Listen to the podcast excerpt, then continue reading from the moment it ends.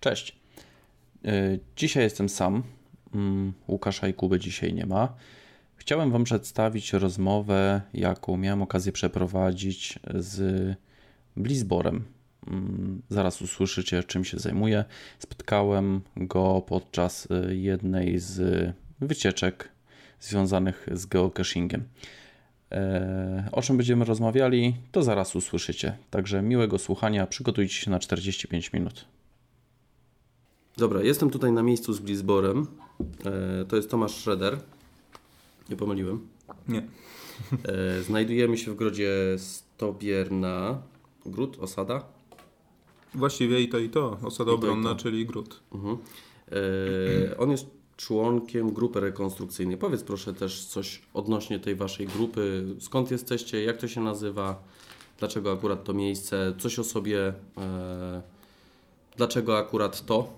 Czy czymś jeszcze się zajmujesz? Czy właśnie historia, nie wiem, studia z historii robiłeś? Czy cię Nie, nie, pani nie, w to- podstawówce zainteresowała Ani historią? to, ani to. Wyszło to jakoś tak oddolnie. Ale zacznę od początku. No, jesteśmy y, grupą, nazywamy się, jesteśmy stowarzyszeniem, nazywamy się Stowarzyszenie Słowian Doliny Wisłoki Palana Gera. Nazwę swoją wzięliśmy od y, Palany Gery, czyli wzgórza będącego niedaleko Dębicy w Latoszynie, które ma bardzo bogatą historię, bardzo jest, jest obrośnięte licznymi ciekawymi legendami. Y, Palana Gera, czyli spalona góra, prawda? Mhm. Bo prawdopodobnie było tam miejsce kultu pogańskiego związanego z Perunem. Ja tam mieszkam niedaleko i, i rzeczywiście jak jest burza, to no, pioruny bardzo intensywnie atakują to wzgórze. I według y, nie tylko legendy, ale też, też historii, co tam zostało kiedykolwiek zbudowane, w końcu spłonęło. I dlatego właśnie Palana Gera. I od tej ciekawej legendy wzięliśmy nazwę. Y, A o sobie, no, z- z rekonstrukcją historyczną zajmuję się od już parunastu lat, już nawet nie pamiętam dokładnie od, od ilu. E, Zaczęło się to mniej więcej w ten sposób, że no, historią byłem od zawsze zainteresowany, ale zacząłem sobie wykonywać różne przedmioty, próbować jak to, jak to powstawało. Po swoim pierwszym kapturze kolczym stwierdziłem, że coś by się przydało więcej do tego i tak już później ruszyło. Dostałem się do grupy Czarny Sokół z Dębicy. Bardzo, bardzo fajna, fajna grupa, bardzo dużo mi to doświadczenie dało. No a później stamtąd przypadkiem właściwie dostałem się tutaj do grodu w Stobiernej, w momencie kiedy gród powstawał. E, Gród powstał z inicjatywy naszego obecnego kasztelana Ziemowita. On miał od, od lat, od wielu lat marzenie, żeby taki gród postawić, żeby postawić taką replikę, żeby samemu mieć gdzie realizować tą swoją pasję i żeby też pokazać ludziom po prostu jak to wyglądało. W końcu udało mu się zainteresować tym pomysłem władze gminy. No i później już poszło szybko. W kilka lat powstał, powstał już cały obiekt. To w 2010 powstał, tak? W 2012. W 2012 został ukończony i, i od tego czasu od tego czasu tutaj działamy. Mhm. A Jak właśnie funkcjonujecie? Tutaj 24H siedzicie, czy, czy, czy, Różnie, różnie. Przede wszystkim czy to jest wasza praca, czy, czy oprócz tego czymś się jeszcze zajmujesz, czy... E, Tak, każdy z nas jakiś tam powiedzmy za, zarobek na boku musi, musi uprawiać. E, No to nie jest biznes, prawda? To jest, to Mhm. jest pasja. No ale rzeczywiście, no, dążymy do tego, żeby się z tego utrzymywać i już, już prawie nam to wychodzi. większość, większość yy, powiedzmy dochodów inwestujemy po prostu w tą swoją, w tą swoją pasję, tak? Bo jest, jest to, co jeszcze robić, jest, jest dużo rzeczy do rozwoju. Mhm. E, No i tak, no, generalnie gród jest otwarty w, w ciągu dnia. W nocy zwykle każdy jedzie do swojego domu, bo tam też są obowiązki. Jeszcze nam się to nie udało, chociaż też o tym marzymy, żeby tu wprowadzić się na, Mhm. na, na, może nie na stałe, ale przynajmniej na sezon. No ale to nie jest takie znowu łatwe we współczesnym świecie. E, No ale rzeczywiście zdarza się, że pomieszkujemy tu przez jakiś czas. Przez, przez no ostatnio na przykład mieliśmy w miniony weekend e, rekonstrukcję bitwy.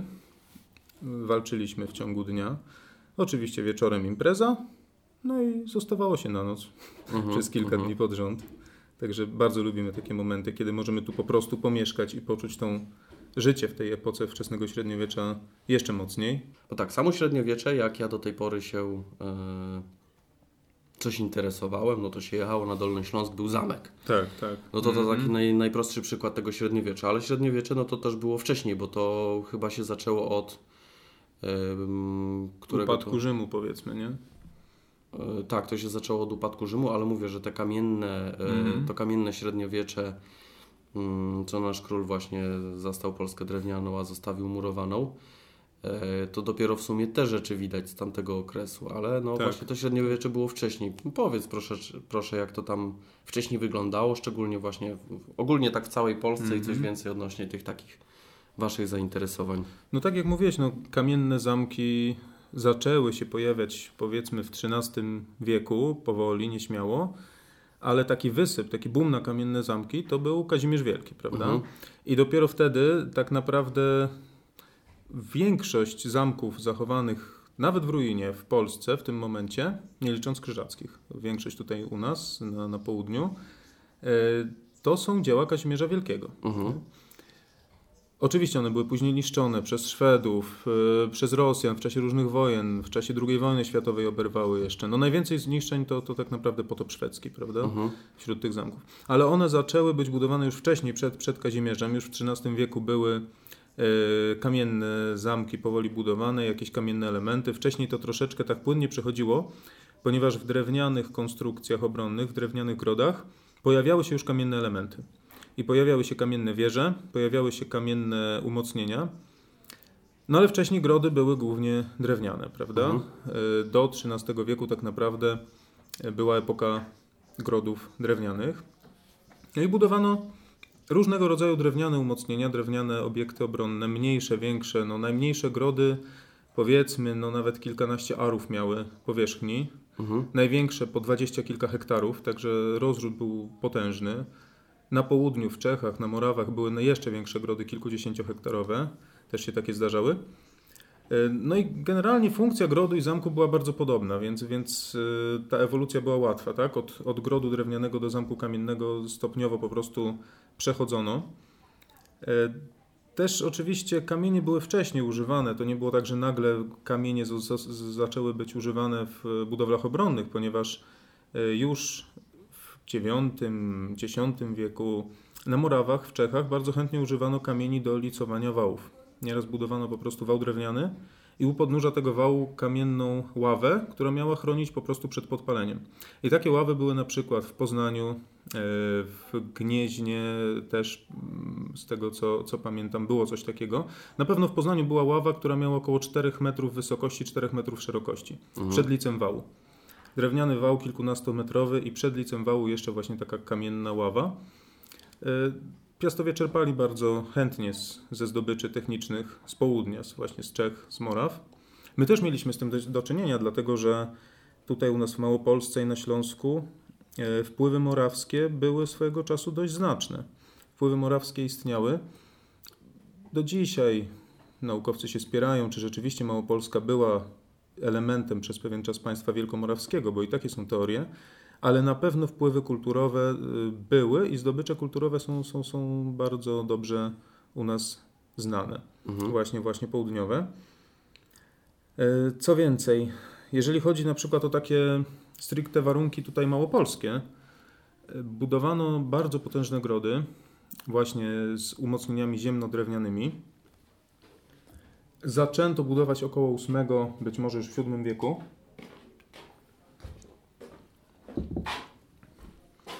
Być może już w VII wieku zaczęto budować te grody, na pewno wiemy, że od VIII. E, no i przykładem takiego najwcześniejszego znanego, powiedzmy, którego datowanie jest pewne, grodu tutaj u nas jest gród w Trzcinicy koło Jasła, tam gdzie teraz jest ta, ten słynny skansen o nazwie Karpacka Troja. Mhm. Ten gród według datowania dendrochronologicznego, czyli opartego na e, przekrojach drewna, bardzo dokładne datowanie pewne, e, był zbudowany już w VIII wieku, gdzieś w latach 80., więc jest to najstarszy taki pewnie datowany powiedzmy gród u nas. No i później od tego czasu już się posypały te grody. Gród w Przeczycy, bliżej tutaj, tutaj nas, gród w Braciejowej, zaraz obok Dębicy, mhm. gród w Wietrznie, to jest zaraz koło Bóbrki, koło skansenu naftowego. E, te wszystkie grody były zbudowane być może prawie w tym samym czasie i prawdopodobnie przez jedną organizację plemienną. Więc, więc była to taka linia obronna. No i to są takie grody, które pokazują mniej więcej jak wyglądał standardowy gród z naszych terenów. Powiedzmy 2-3 hektary powierzchni, często więcej niż jeden człon. E, oczywiście, tak jak mówiłem, no one były przeróżne, od małych po wielkie, od jednoczłonowych po kilkuczłonowe, bardzo, bardzo różnie, ale generalnie właśnie te tutaj u nas pokazują taki standard mhm. naszego regionu, powiedzmy, tak, Doliny Wisłoki. E, no i właśnie kiedyś e, wpadło nam do głowy, żeby pozwiedzać troszeczkę te miejsca, żeby pooglądać te grody, żeby troszeczkę je przebadać, tak powiedzmy na własną rękę, nie, nie oczywiście metodami archeologicznymi, ale żeby to dokładnie oglądnąć i coś o tym się dowiedzieć. E, docieraliśmy w te miejsca. Docieraliśmy w te miejsca, chociaż nieraz nie było łatwo, dlatego że te grody, te lepiej zachowane grody są ukryte w lesie. One są ukryte głęboko nieraz w lesie. E, grody, które są dostępne łatwo na polach uprawnych, one są już prawie niewidoczne w terenie z tego względu, że e, rolnictwo bardzo niszczy takie pozostałości ziemne, prawda? Generalnie wał, kiedy już zakończy swój żywot jako, jako wał obronny, to drewno bardzo no, stosunkowo szybko gnije i później łatwo go rozjeździć pługiem, więc, więc te części grodów, które są na polach uprawnych już dzisiaj są w terenie prawie, prawie że niewidoczne, mhm. E, a te lepiej zachowane są głęboko właśnie w lesie. E, one są słabo oznaczone, do dzisiaj jeszcze są słabo oznaczone, chociaż trwają prace, e, powiedzmy takie znakarskie troszkę, My na przykład, nasze stowarzyszenie oznakowało swojego czasu e, dojazd do ogrodów Przeczycy właśnie i teraz już można tam bez problemu trafić, bo są znaki, które tam e, prowadzą. Otrzymaliśmy na to dotację od starostwa powiatowego. Wiem, nie wiem kto to zrobił, ale wiem też, że w e, tym Wietrznie właśnie, gdzie kiedyś było, było ciężko dotrzeć, teraz już są znaki. Są znaki, mhm. można tam dotrzeć, jeśli jest, jest oznakowana ścieżka. Także coś się poprawia w dostępności. Też właśnie z tego względu, żeby e, poprawić dostępność tych bardzo ciekawych swoją drogą miejsc, wydaliśmy książkę, która, która, która jest powiedzmy przewodnikiem takim historyczno-turystycznym po, po regionie. To o tym mówisz? Tak, tak, tak. Słowiańska Dolina Wisłoki. Uh-huh. Wędrując śladami przodków, tak się nazywa książka. E, wydaliśmy to właśnie w tym celu dla ludzi takich jak my, którzy lubią podróżować po takich miejscach, którzy lubią, lubią je zwiedzać. E, po prostu, żeby się podzielić z zebranymi przez nas informacjami i mhm, wskazówkami przede wszystkim też dojazdu do, mhm. do obiektów, jak, jak je znaleźć. Powiedz proszę o tych właśnie miejscach, które tutaj oznaczyliście. Kiedy, kiedy je znaleźliście, co tam się mniej więcej w tej chwili dzieje, z jakiego to było okresu, co tam mniej więcej było e, w tym okresie. Mogę tak po punktach, żeby się szło. E, no, generalnie skupiamy się na obiektach, e, których historia sięga wczesnego średniowiecza. Przynajmniej wczesnego średniowiecza, dlatego że wiele z nich ma historię jeszcze starszą, typu no, przykład to ta trzcienica, o której wcześniej mówiłem. To trzcienica miała powiedzmy mieszkańców jeszcze, jeszcze dużo wcześniej ale później została zapomniana i to miejsce po prostu na nowo odżyło we wczesnym średniowieczu jako świetne miejsce obronne. Czyli to, co mówisz, ten ósmy wiek, czyli tam lata 780 tak, tak, tak. 700, 780. 780. Uh -huh. No i na takich właśnie obiektach się skupiamy, związanych z wczesnym średniowieczem. Są to grodziska, są to cmentarzyska, e, no i nie tylko takie obiekty widoczne w terenie, jak te wymienione, ale też nawet pozostałości, pozostałości, ciężko mówić o pozostałościach, bo one są głęboko w ziemi i generalnie nie widać nic na zewnątrz, ale po osadach otwartych. E, tu przykładem jest e, osada w Żyrakowie.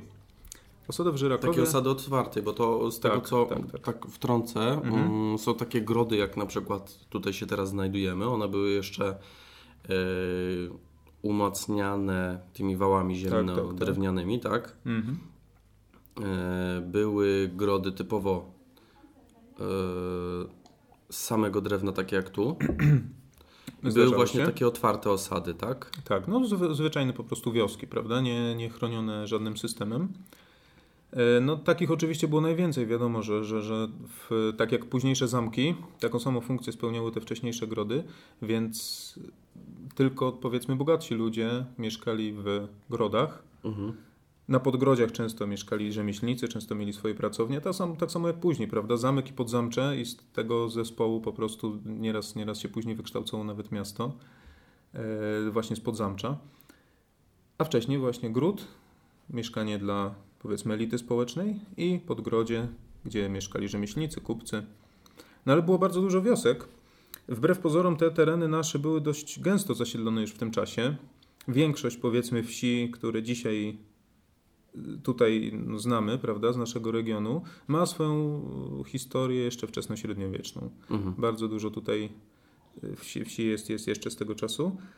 E, można, można po prostu to przeanalizować patrząc na mapy zasiedlenia z wczesnego średniowiecza, gdzie tak naprawdę wzdłuż wszystkich większych rzek, nawet wzdłuż niektórych mniejszych, wcinających się we wzgórza, e, były już dość gęsto rozłożone osady. E, innym takim pasem, gdzie ciągnęły się osady, było, było podnóże Karpat, czyli, czyli tutaj powiedzmy tereny Pradoliny, no, na północ od, od, od granicy Pogórza, prawda? Na, mhm. na północ od, od e, krawędzi Pogórzy. Tutaj ten teren jest, jest dość przyjazny klimatycznie, dość dobre gleby posiada i tam od już dawien dawna było dość gęste osadnictwo. Ono się ciągnęło takim pasem e, wschód-zachód, od terenów Krakowa aż po, no, po, po, powiedzmy tereny Przemyśla i jeszcze troszkę na wschód. Mhm. I to były właśnie te plemiona Wiślan, tak? Czy... Tak, tak. Tutaj u nas mhm. siedzieli Wiślanie, prawdopodobnie gdzieś do Wisłoka i dalej na wschód już Lędzianie.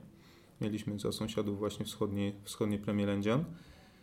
No a na północ od nas, powiedzmy od tej, te, tego pasa Dębica, Robczyce, Rzeszów i tak dalej, była Puszcza Sandomierska, gdzie wtedy nie działo się właściwie nic, więc zasiedlenie ciągnęło się pasami. Tak Czyli to duża była wzdłuż. ta puszcza wtedy. Duża, duża, duża, duża.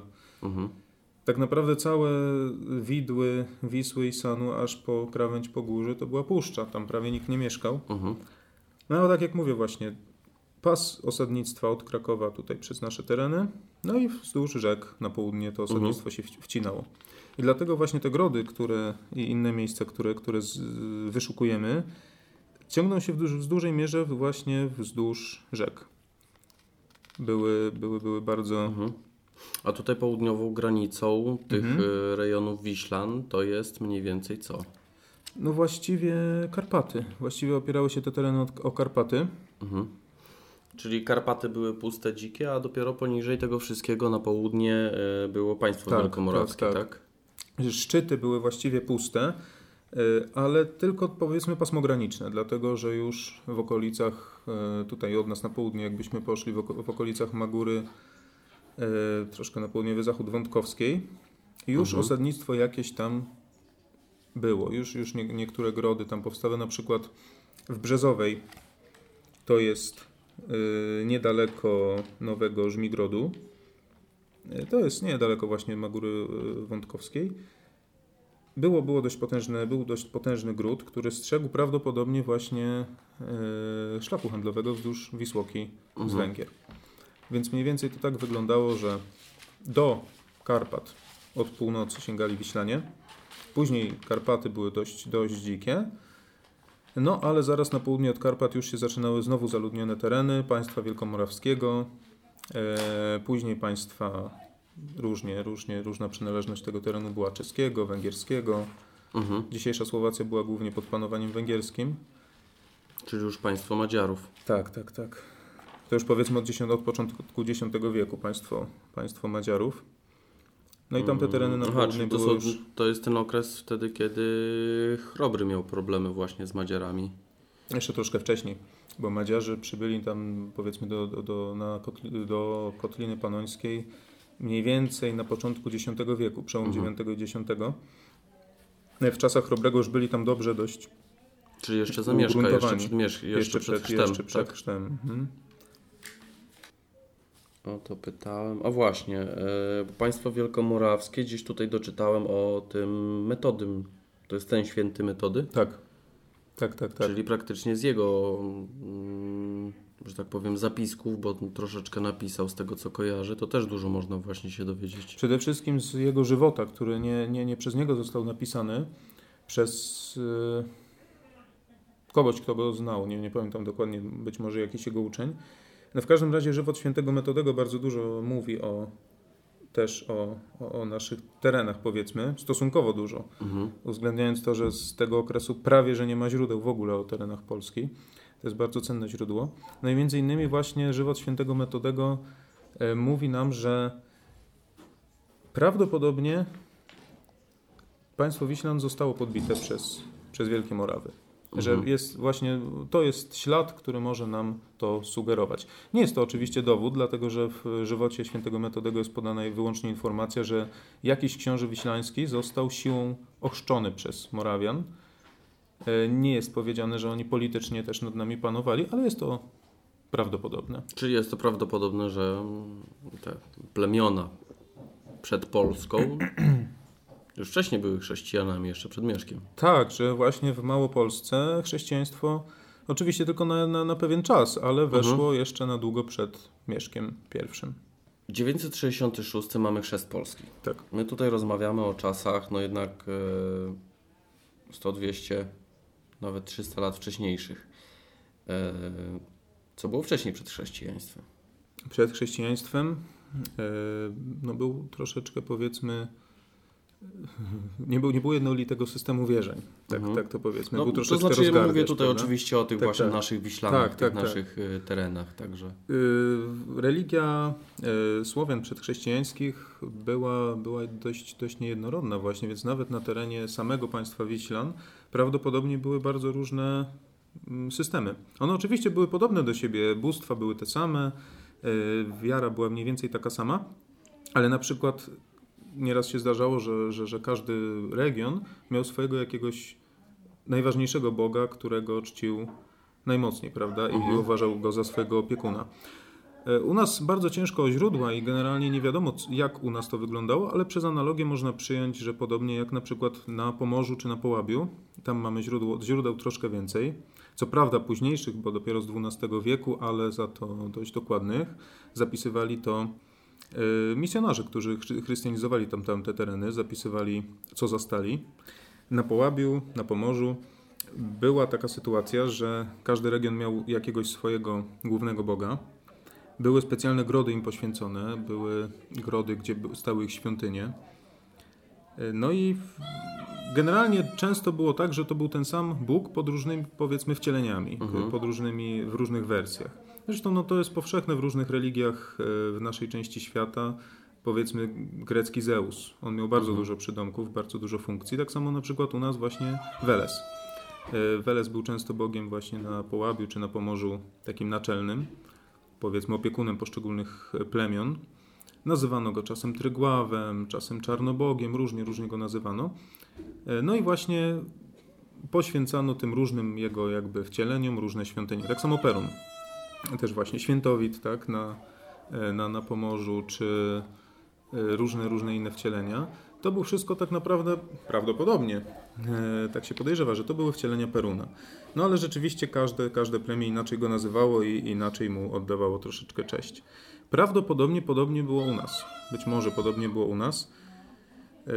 Tak jak mówiłem, nie ma źródeł, które by nam to potwierdziły, ale można tak przyjąć.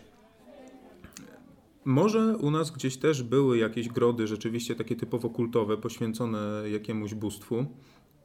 Nie trafiono dotychczas na pewne ślady takiego procederu, ale na przykład różne legendy mogą nam to sugerować. Na przykład na Liwoczu.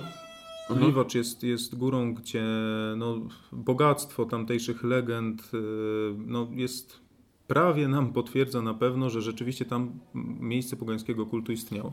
Zresztą w ogóle charakterystyczna góra, prawda? No zawsze w takich miejscach jakieś, jakieś ważne rzeczy się działy. Jest prawdopodobne, że tam na górze też jakiś powiedzmy gród czy, czy inne takie miejsce e, istniało. Mówią o tym legendy. Być może było to miejsce rzeczywiście kultu, był, mógł być tam jak najbardziej gród, gród kultowy. Przykład takiego grodu idealny mamy na Łyścu, na Świętym Krzyżu. Klasztor, Mhm. klasztor na y, Świętym Krzyżu stoi w obrębie wałów wczesnośredniowiecznych grodu, właśnie takiego typowo kultowego. Te wały nie były obronne, one nawet nie były kompletne, nie, były, nie otaczały powiedzmy tego miejsca z przyczyn obronnych, ale raczej z przyczyn sakralnych. Sakralny krąg, prawda, święte, święte miejsce zwykle w różnych kulturach, nie tylko naszej, otaczano jakimś ogrodzeniem. Czy to był rów, czy to był płot, czy to był wał, wał kamienny. Na Ślęży też są kamienie ułożone właśnie wokół szczytu, prawda? Ślęża jest bardzo Tak. znanym miejscem, jest miejscem kultowym. E, No tam w tej chwili, tak, kościół stoi na Ślęży, nie pamiętam. Chyba, chyba kościół stoi albo stał. No już w tej chwili, no nie kojarzę, to się wytnie. Ale ten, y, będę tam za dwa tygodnie zresztą. Y, planuję być właśnie, ale tam też, też Tak właśnie. sprawdzisz, to nie wyci. Jakby No, był, nie? nie, to- to nie bo tak ja tam nie pewnie. byłem. Powiem, że na Ślęży nie byłem nigdy. No, no żona akurat z tego z Dolnego Śląska tam za 30 km i No. kurde cały czas mi jakoś nie po drodze, ale teraz to już stwierdziłem, pierdolę, idę tam, nie? No. Fajne jest, fajne jest ta Fajne góra, miejsce. zresztą ona e, bardzo fajnie jest położona, bo tam jest dosyć długa równina Mhm. i praktycznie tylko jest taki masyw ślęży plus tam Tak, dwie tak, tak, górki tak. wypiętrzone powyżej właśnie tego wszystkiego, a następne góry to tam dopiero kilkadziesiąt kilometrów. także- Dokładnie. I E. nic, nic dziwnego, że, że, że to było święte miejsce dla wielu kultur, nie? Tak, e, tutaj wracając jeszcze właśnie do tego tematu. E, wracając właśnie jeszcze do tego tematu odnośnie tych e, wierzeń różnych, Mhm. to co powiedziałeś, że później tam e, chrześcijanie jak wchodzili, czyli te klasztory po kolei, no to one też część tych naszych e, starosłowiańskich e, wierzeń, że tak powiem, adaptowali do swoich Oczywiście. e, oczywiście. ceremoniałów, to, to to był jeden ze sposobów, z tego co kojarzę, na takie e, łagodniejsze chrystianizowanie Tak, właśnie. przejście na inną kulturę, tak, żeby prawda? pokazać, o my mamy takie święto, wyście Tak, mieli tak. takie, ale przecież to jest to samo, chodźcie do naszego kościoła. Dokładnie, dokładnie. Z, Mhm. Zresztą przecież te stare pogańskie święta jeszcze przez bardzo długi czas, tak naprawdę do niedawna, były na wsiach e, odprawiane. I na przykład y, noc świętojańska, Także, tak. y, święto świętego Jana zostało stworzone właśnie po to, znaczy rozpowszechnione właśnie po to, żeby stanowić przeciwwagę dla tego y, święta kupały pogańskiego, Mhm, prawda? mhm. I ono celowo nie jest dokładnie w noc kupały, Chyba 2-3 dni tak, później. troszeczkę Mhm. później, specjalnie, żeby przesunąć ten środek ciężkości ze święta pogańskiego na święto chrześcijańskie. Mhm. Idealnym przykładem jest y, Kraków i kopiec Kraka i odbywająca się tam rękawka, święto rękawki. To było święto z, najprawdopodobniej związane z y, obrzędami zadusznymi, z obrzędami y, dotyczą, dotyczącymi zmarłych. Na sąsiedniej wzgórzu, w miejscu, gdzie we wczesnym średniowieczu była tylko niewielka osada, nic tam się ważnego nie działo, powstał jeden, jeden z pierwszych w Krakowie kościołów. No i to jest sprawa zagadkowa. Praktycznie w szczerym polu, można by powiedzieć, powstał kościół, tak naprawdę, który był równolatkiem tych na Wawelu, w, Mhm. na rynku, tych najstarszych kościołów. No i zagadka się rozwiązuje w momencie, kiedy sobie uświadomimy, że zaraz obok jest właśnie bardzo ważne miejsce pogańskiego kultu, właśnie pod kopcem Kraka się odbywały różne, różne ważne święta. I nie na kopcu, czy nie, nie zrównano kopca z ziemią, bo wtedy by wy- wywołało to po prostu bunt Tak. ludzi, prawda? To było miejsce święte. Ale na sąsiednim wzgórzu, które był, miało wtedy bardzo dobre, teraz jest przekopane, tam jest droga między nimi, ale kiedyś miało bardzo dobre połączenie, odbywał się właśnie odpust dokładnie wtedy, kiedy święto rękawki. Ten, do, do dzisiaj zresztą, ten odpust się do dzisiaj odbywa. I to święto tak troszeczkę się łączy. Tam stragany są od, roz, rozłożone od kościoła w kierunku kopca Kraka. Mhm. Także do dzisiaj mamy ślady tego, Mhm. tej zamiany kulturowej.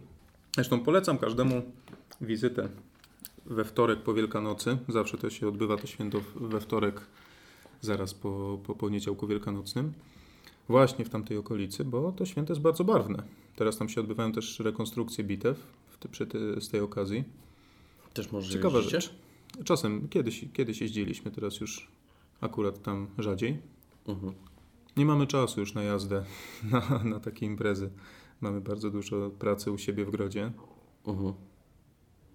A tutaj w tle słyszałem, e, kurczaki jakieś. Widzę, że tutaj kurczaki hodujecie. Coś jeszcze macie? W tym momencie nie. W tym momencie, w, w tamtym roku mieliśmy jeszcze kozy, mieliśmy tutaj właśnie kuski, mieliśmy konie, ale w tym momencie tylko te kury. Yy, te wszystkie badania, które mm, teraz są prowadzone, to albo są jakieś materiały opisujące, ale tak jak mówiłeś, że jeżeli chodzi o ten nasz rejon Wiślan, to było tego bardzo mało. To w takim razie skąd my wiemy Jak to było? tak dużo? Jak to było? Dlaczego? Nie wiemy. Tak naprawdę Z fusów wróżymy. troszeczkę z fusów wróżymy. Jeżeli chodzi o nasz region, źródeł jest tak mało, że większość tego, co, co, co wiemy, co podejrzewamy, to są tylko hipotezy, nie- jeszcze nie potwierdzone i nie mające szans się potwierdzić nieraz. Dużo nam dają znaleziska archeologiczne, tak? Dużo Mhm. y, można po tym wnosić. Oczywiście też nie wszystko. No, znowu przykład w latach prawdopodobnie 30. y, XI wieku został spalony gród właśnie ten w Trzcinicy. On Mhm. tam został do, dość, dość dokładnie przebadany, dlatego do niego co, tak co, co chwilę wracam, bo tam akurat tych źródeł archeologicznych jest, jest y, dość dużo. Gród y, został spalony w latach 30. XI wieku, to wiadomo z badań archeologicznych, ale już dlaczego został spalony, jakie były tego przyczyny, z czym to się wiązało, nie wiemy na pewno. Nie wiemy. to jest no, takie po prostu szukanie, bo Tak. może coś Madziarze zapisali, może coś Kaszubi zapisali, albo, Może albo jacyś tam gdzieś- księża, bo w sumie no, chrześcijaństwo to dosyć dużo dokumentów wyprodukowało. Wszystkie co- zapisy tak naprawdę, które mamy. Dzięki temu mamy dużo, no. Mamy, mamy właśnie od kronikarzy chrześcijańskich. No, generalnie nasi Mhm. przodkowie nie znali żadnego, powiedzmy, sensu stricte pisma, y, więc nie mieliby nawet jak zapisać, prawda? Nie prowadzono kronik. Mhm. No ale co, prowadzi się właśnie te badania wykopaliskowe. Mhm. No, jest wiadomo, że ten gród i co, po prostu się to wszystko rozkopuje i się szuka materiałów, które tam były. Tak, tak. No, Czyli- to oczywiście jest, jest cały, sp- cały zestaw różnych metod, y, którymi można badać grodzisko bez rozkopywania, więc najpierw się bada no, najprostsza rzecz, archeologia lotnicza. Bardzo No dobre tak, efekty mapy daje. liderowe. Tak, mapy Mhm. lidarowe. No, każdy sobie przed własnym komputerem może wejść na geoportal i tak naprawdę znaleźć nieznany nauce gród. Były takie przypadki, Mhm, mhm. że amatorzy przed komputerem dokonywali odkryć. E, Więc no, no, no, naprawdę współczesna technika daje nam bardzo duże możliwości. Są badania różne e, oporo, elektrooporowe, prawda? Różne, różne e, radarowe właśnie. No, bardzo dużo jest metod, którymi można przebadać Mhm. nawet grunt w głąb bez użycia łopaty. No ale generalnie wszystko w końcu każde dokładniejsze badania kończą się tym, że jednak tej łopaty trzeba użyć i trzeba bezpowrotnie zniszczyć fragment takiego miejsca, e, starając się jak najwięcej informacji z tego Czyli zniszczenia wszelkiego wyciągnąć. rodzaju, tak jak właśnie się znajduje jakieś tam, e, gdzie to były jakieś naczynia powiedzmy, Mhm. powiedzmy ciała można znaleźć. Mm, To tutaj jest to tak jak właśnie w tej książce jest napisane zlokalizowane liczne wczesno-średniowieczne obiekty 206 obiektów zagłębionych, to były te budynki, które były lekko wkopywane w ziemię, tak? E, Obiekty zagłębione tak naprawdę nie wiadomo do końca co to było. Aha. Ciężko interpretować. E, No, interpretuje się je jako właśnie albo ziemianki, Wiem. prawda, albo, albo różne takie Jakieś właśnie jamy, doły, słupy, paleniska można znaleźć, mm, glinianki, no bo to już wiadomo, że jednak ceramika troszeczkę więcej wytrzymuje. dokładnie. E, I co? I, I tylko na podstawie tego można właśnie znaleźć grodziska, Głównie tak. domyślać się, jak mogły wyglądać Znaleźć, mury. znaleźć Mhm. grodziska można po, na kilka sposobów. Jednym ze, ze sposobów jest właśnie po prostu obserwacja terenowa, tak? albo, albo map lidarowych, albo po prostu wizyta w terenie. Innym sposobem jest y, powiedzmy, y, no są nazwy miejscowe, tak? Mhm.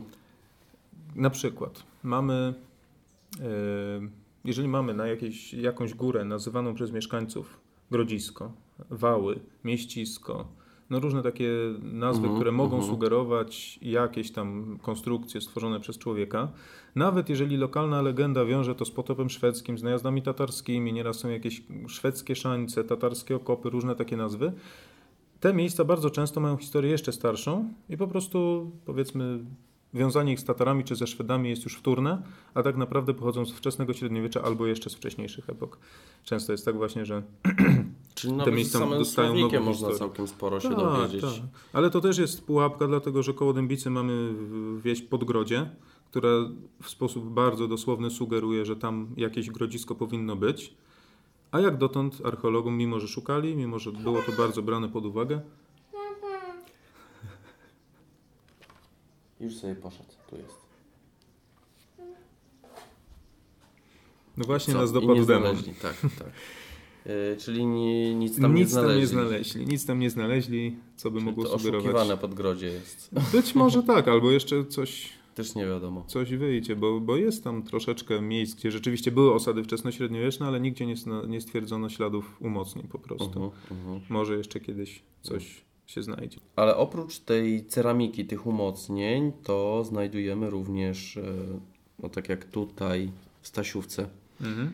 E, żelazny nóż, ostrogę i tak dalej, czyli mm, kowale byli. Tego typu byli. rzeczy też można znaleźć. E, tak, jak ale... z tego typu rzeczami właśnie.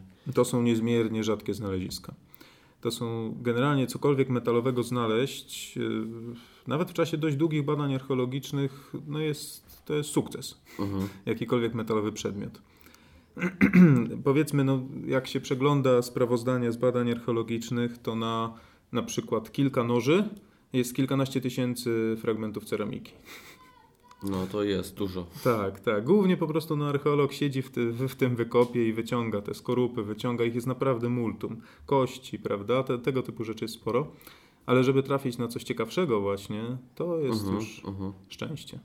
A w sumie kości zwierząt też używano do wielu tak. różnych rzeczy, bo to e, tak jako igły, takie, jako takie igły, szydły tak, tak, chyba tak. w sumie bardziej niż jako igły. I szydła i igły oczywiście też, też. E, gdzieś się chyba spotkałem, że jako takie szybkie witraże też stosowali, tylko to nie jako... wiem, czy to w tym jako powiedzmy szybki... Jakoś tam odbarwiali to właśnie, mm -hmm. że się robiło takie... Z witrażami powiem, że się nie spotkałem, ale jako na przykład cienkie płytki, takie półprzezroczyste, -hmm. którymi można by było ewentualnie okno zasłonić, być może, że tak. Być może, że, że, że coś takiego mogło mieć miejsce. Gdzieś to właśnie w jakimś, e, nie wiem, chyba brytyjskim -hmm. dokumencie coś takiego wyczytałem. Ciekawe. Czy obejrzałem. Mm.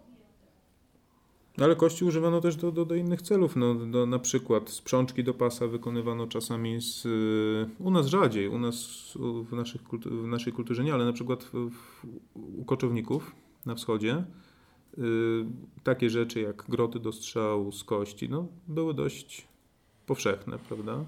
U nas też ze względu na dostępność materiałów, czy z no, jakiegoś innego powodu głów, to być? Głównie tak, dlatego że koczownicy zawsze żyli z hodowli, oprócz grabieży oczywiście, żyli z hodowli bydła. Mhm. Więc generalnie dobrych bydlęcych kości mieli, mieli pod dostatkiem. No i rzeczywiście często się znajduje jakieś tam kościane produkty. No to też jest jeden z materiałów, który na szczęście w miarę dobrze się zachowuje, w miarę dobrze. więc... Mm. E, no ale co, tych, tych, tych właśnie noży. Spoko. E, tych noży to, to co, faktycznie po prostu oni ich tak mało mieli? nie, nie. Problem z materiałami, czy? No, noży było bardzo dużo, e, o czym nam mówią wykopaliska w innych regionach Polski. Po mhm. prostu u nas, na naszych terenach bardzo słabo się zachowuje żelazo w ziemi. Generalnie mhm. my mamy gleby bardzo niesprzyjające do zachowywania się tak naprawdę czegokolwiek poza ceramiką i kośćmi. Drewno właściwie prawie się w wykopaliskach małopolskich nie zdarza. No, zdarza się, no ale, ale stosunkowo w porównaniu uh do mhm, Pomorza, Wielkopolski czy Śląska bardzo, bardzo niewiele tego drewna mamy. E, metal też szybko rdzewieje, no i generalnie ulega degradacji. O tkaninach już nawet nie mówię, bo uh nie ma na to praktycznie szans. Mamy po prostu takie gleby, które nie, nie sprzyjają zachowywaniu się takich rzeczy. No ale właśnie na przykład w wykopaliskach na zachodzie Polski, gdzie gleby są troszeczkę bardziej sprzyjające, y, noży znajduje się stosunkowo dużo.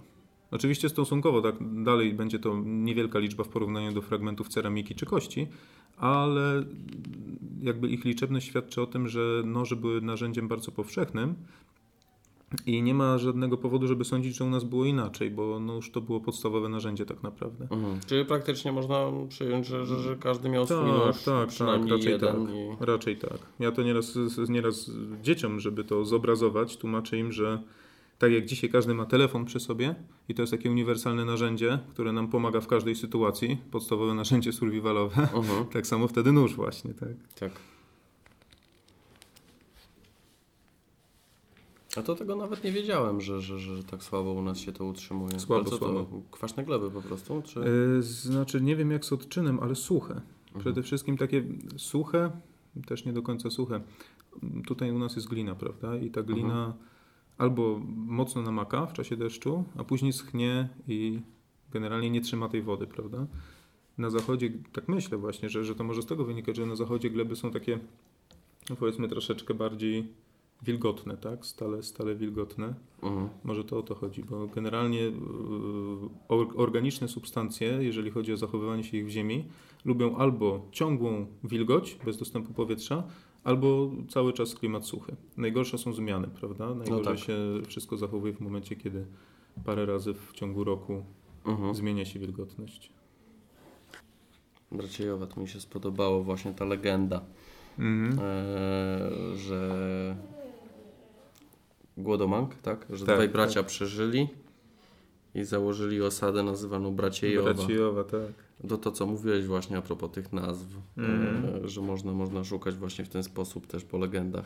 Tak, legendy są bardzo barwne nieraz, ale, ale właśnie też trzeba na nie uważać, bo tak naprawdę, żeby dotrzeć do prawdziwej treści, którą niosą, trzeba je przeanalizować głębiej. Mhm. No bo na przykład nazwa Braciejowa to jest taka E, typowa nazwa patronimiczna od e, Bracieja, tak? Był jakiś Braciej, który założył prawdopodobnie wieś Braciejowa. Mieszkali tam jego potomkowie albo jego mhm, służba, mhm. prawda? Braciej mogło być to zdrobnienie od jakiegoś Bratosława, Bratomira, różnie to mogło być. No ale z tej legendy też można coś wyciągnąć. No, można by się doszukiwać śladów, powiedzmy, jakichś zjawisk jakichś walk. Często jest tak, że legenda, nawet jeżeli nie precyzuje dokładnie o jakie walki chodziło, nie umiejscawia ich dokładnie w historii, to rzeczywiście niesie po prostu wspomnienie dalekie ludzi o, o jakiejś wojnie, prawda? Mm -hmm.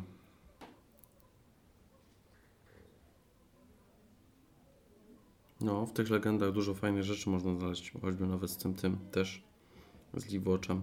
Tak. Co chłop w Wielki Piątek kiełbasy zjadł. Mm -hmm. No i to już tyle. E, jeżeli byście mieli ochotę zobaczyć, jak faktycznie ludzie żyli w tym wczesnym średniowieczu, w e, tych naszych okolicach, czyli właśnie e, Małopolska, Podkarpacie, zapraszam Was do odwiedzenia tejże osady słowiańskiej. Mm, wszystkie dane odnośnie tego, gdzie się znajdują, jak ta osada wygląda, są do znalezienia na stronie osadasłowiańska.pl, oczywiście bez polskich znaków. Zachęcam Was y, faktycznie do przyjazdu tam, wspierania również. Można ich wesprzeć poprzez zakupy w ich y, sklepiku, zakup książek, wszystkich, wszystkich tych produktów, które również tworzą tam na miejscu.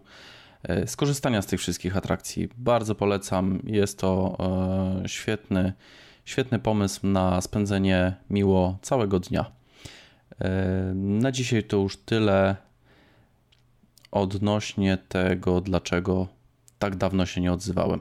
W międzyczasie postanowiliśmy razem z Mateuszem, z którym przeprowadziłem dwie poprzednie rozmowy, faktycznie ruszyć w temacie żeglarstwa. Aktualnie prowadzimy podcast po wachcie pod masztem, który e, bardzo szczegółowo e, dotyka tematów żeglarskich. E, będziemy chcieli również w przyszłości prowadzić szkolenia związane z żeglarstwem, różnego rodzaju imprezy integracyjne, tego typu sprawy. Jeżeli byście chcieli tego więcej posłuchać e, odnośnie żeglarstwa, to strona Powachcie pod masztem albo pwpm. E, tam możecie znaleźć więcej szczegółów. Tutaj będę się starał również od czasu do czasu odzywać. Niestety nie mogę obiecać żadnej regularności na chwilę obecną, jednak pozostańcie tutaj, subskrybujcie kanał, e, pamiętajcie o mnie. A póki co pozdrawiam Was wszystkich i do usłyszenia. Hej!